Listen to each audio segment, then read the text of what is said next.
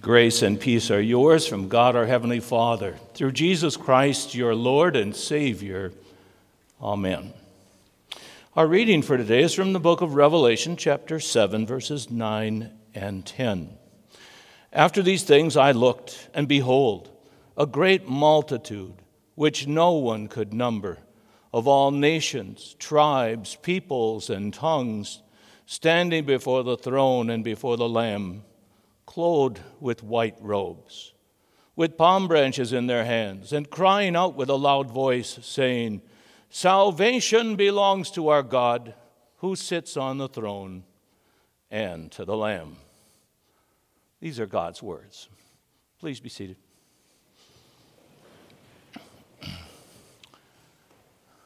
Dear redeemed in the Lord, how would we answer the question, Who are we?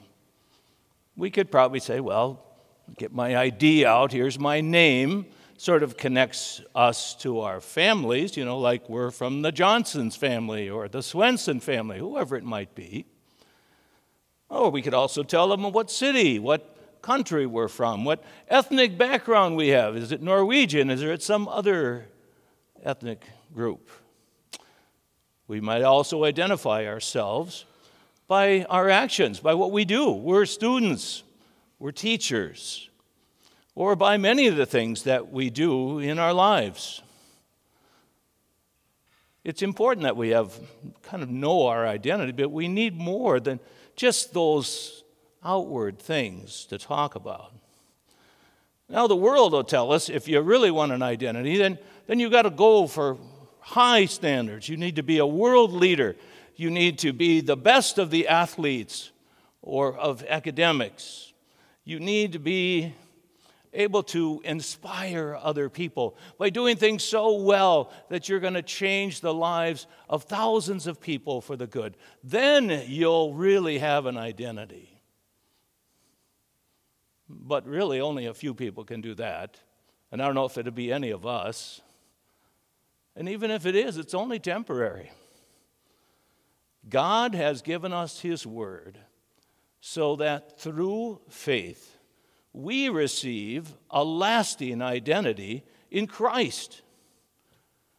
Jesus said that if we and all people want to be accepted by God, it has to be through Him.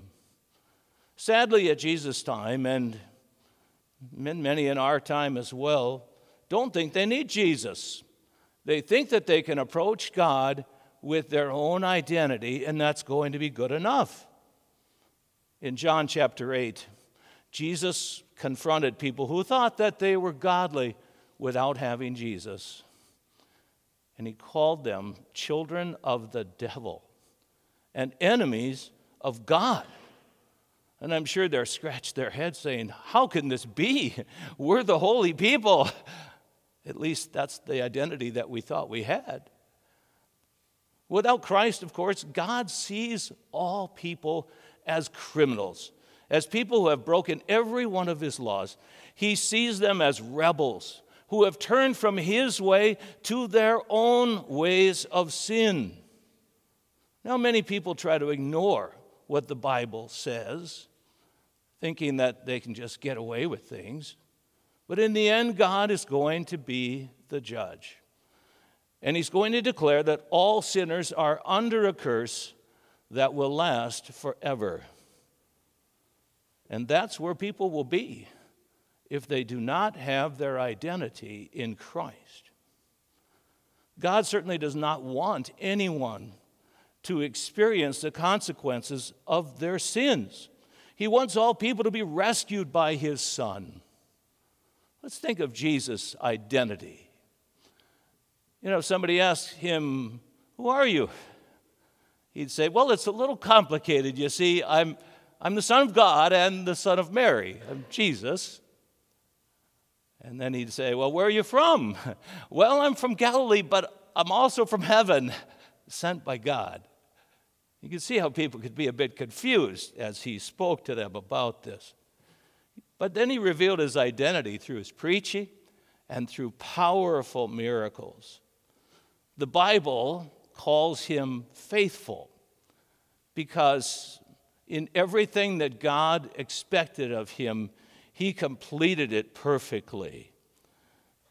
Jesus was everything that God expected of all human beings. He was God's perfect child. But of course, some of Jesus' work was not just defined by his actions, by what he did, it was also in what he didn't do.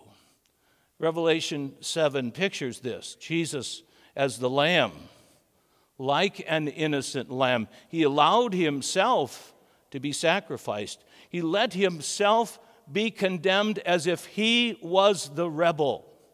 He let himself be crucified as if he was the criminal who had broken all the laws. And while he was on the cross, he received the curse from God with suffering the torments of hell and death to pay for the sins of all the world. Yet Jesus rose, triumphing over the powers of sin and death. Our verses picture this large, vast group of believers gathered together, gathered before the throne of God. And it says that they're holding palm branches. That was a symbol of celebration for victory. And they were gathered in heaven saying this Salvation belongs to our God who sits on the throne and to the Lamb. So, God in Christ is saying, This is the only source. If you want to be saved, I am the source through Christ from beginning to end. All who believe in Jesus to save them will have eternal life. And God saw a vast number of people who had been rescued by Jesus in Revelation chapter 7. They are believers from all nations, tribes, peoples, and tongues. No nation, no group in this world is excluded from God's salvation. God wants people of all backgrounds, of all languages, to understand that having his son, Jesus Christ, is the only way to be saved from the power of sin and from its judgment.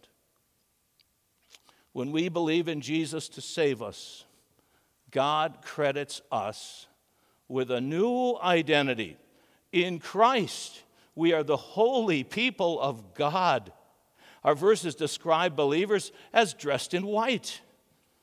For Jesus' sacrifice has cleansed those people of all their sins, and his perfect life has put on them as a garment so that they are acceptable to God as his perfect people.